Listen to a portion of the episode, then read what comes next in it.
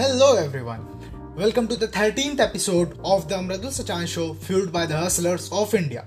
First of all, a very happy Father's Day. Father's Day was celebrated for the first time in 1910 on the third Sunday of June and it was founded by Sonoro Smart Dot. और अब fathers day को 111 countries में celebrate किया जाता है और कई countries में फादर्स डे को ऑफिशियल हॉलीडे भी होता है no combination of 26 letters can express the qualities of a father फिर भी मैं आज दो स्टोरीज के थ्रू फादर की इंपॉर्टेंस बताने की कोशिश करूँगा। So our first story is like किसी गाँव में एक स्कल्प्टर यानी कि एक मूर्तिकार रहा करता था। वो बहुत अच्छी मूर्तियाँ बनाया करता था, वो इस काम से काफ़ी कमा लेता था। उसके एक बेटा हुआ और वो छोटी उम्र से ही मूर्ति बनाने लग गया।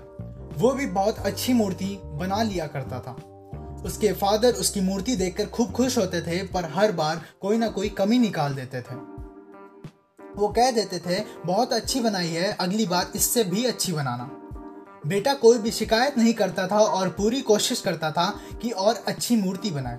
और इसी वजह से एक टाइम ऐसा आया, जब बेटे की मूर्तियाँ उसके फादर से भी अच्छी बनने लग गई। फिर एक ऐसा टाइम भी आ गया, जब लोग बेटे की मूर्तियों को बहुत पैसे देकर खरीदने लग गए।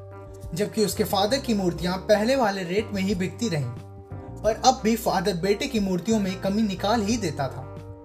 अब बेटों को ये बातें अच्छी नहीं लगती थी और वो बिना मन के उन बातों को एक्सेप्ट करता था और कुछ ना कुछ इम्प्रूवमेंट अपनी मूर्तियों में कर ही देता था। एक टाइम ऐसा आया जब बेटा थक गया अपने फादर से कमियाँ सुनते सुनते और वो बोल बैठा कि आप तो ऐसे कहते हैं जैसे आप बहुत बड़े मूर्तिकार हैं। अगर आप में इतनी ही समझ होती तो आपकी मूर्तियाँ कम पैसों में ना बिकती। मुझे नहीं लगता अब आप मुझे एडवाइस दिया करें। मेरी मूर्तियाँ परफेक्ट हैं। ये सुनकर फादर ने एडवाइस देना और कमियाँ निकालना बंद कर दिया। कुछ दिनों तो वो खुश रहा, फिर उसने नोटिस किया कि लोग अब उसकी मूर्तियों की उतनी तारीफ़ नहीं करते।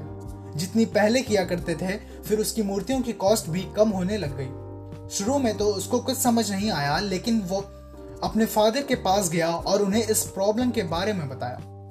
फादर ने उसकी बात को बहुत ध्यान से सुना, उनको पता था कि यह दिन ज़रूर आएगा। बेटे ने फादर से पूछा, क्या आप जानते थे कि ऐसा होगा? फादर ने कहा हाँ क्योंकि कई साल पहले मैं भी सेम सिचुएशन से गुजरा था। बेटे ने सवाल किया, फिर आपने मुझे समझाया क्यों नहीं? फादर ने आंसर दिया, क्योंकि तुम समझना नहीं चाहते थे। मैं जानता हूँ, मैं तुम्हारे जितनी अच्छी मूर्तियाँ नहीं बनाता, ये भी हो सकता है मेरी मूर्तियों को लेकर एडवाइस गलत हो। और ऐसा भी नहीं है कि मेरी एडवाइस की वजह से तुम्हारी मूर्तियाँ बेटर बनी हो। लेकिन जब तुम्हारी बनाई मूर्तियों में कमी निकालता था, अपनी बनाई मूर्तियों से सेटिस्फाइड नहीं होते थे तुम, और बेटर करने की कोशिश करते थे। और यही कोशिश तुम्हारी कामयाबी का रीजन था। पर जिस दिन तुम अपने काम से सेटिस्फाइड हो गए और तुमने मान लिया कि इससे बेटर नहीं हो सकता, तुम्हारी ग्रोथ रुक गई। लोग हमेशा तुमसे बेटर की उम्मीद करते हैं और यही रीजन है कि अब तुम्हारी मूर्तियों की तारीफ़ नहीं होती। ना ही अब उनके लिए ज़्यादा पैसे मिलते हैं। बेटा थोड़ी देर चुप रहा और फिर बोला, मुझे क्या करना चाहिए? तो फादर ने आंसर दिया अनसेटिस्फाई होना सीख लो, मान लो कि अभी और बेटर हो सकता है। यही बात तुम्हें हमेशा बेटर बनाएगी। आर सेकेंड स्टोरी इज़ एक बार प्रोफेसर अपने बच्चों को एक कहानी सुना रहे थे।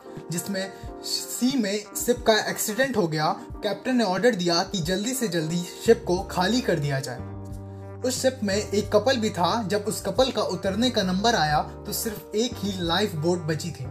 इसका मतलब उन दोनों में से कोई एक ही जा सकता था।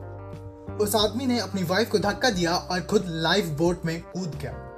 डूबते हुए शिप में खड़ी लेडी ने चिल्लाकर अपने हस्बैंड से कहा, इतना बोलने के बाद प्रोफेसर रुक गए। और बच्चों से पूछने लगे कि उस लेडी ने क्या कहा होगा।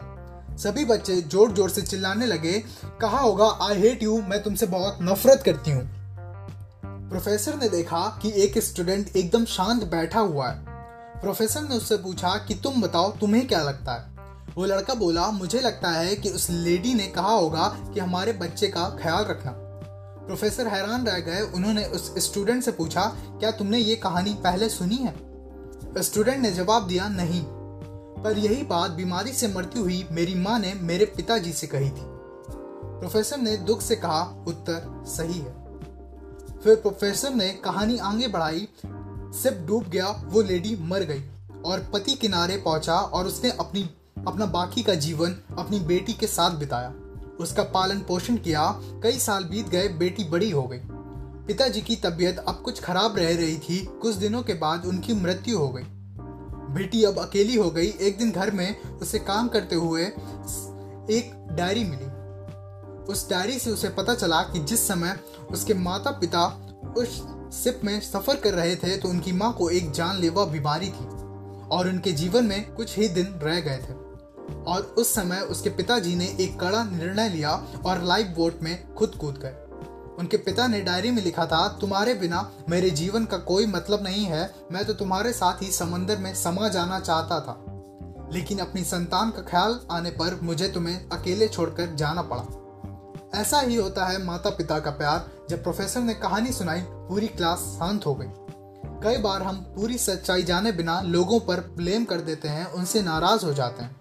उनकी बात समझते भी नहीं so that's all for today's episode You can follow the Mradu Sachan Show page on Instagram and Facebook to get early updates of our episodes and get in touch with me.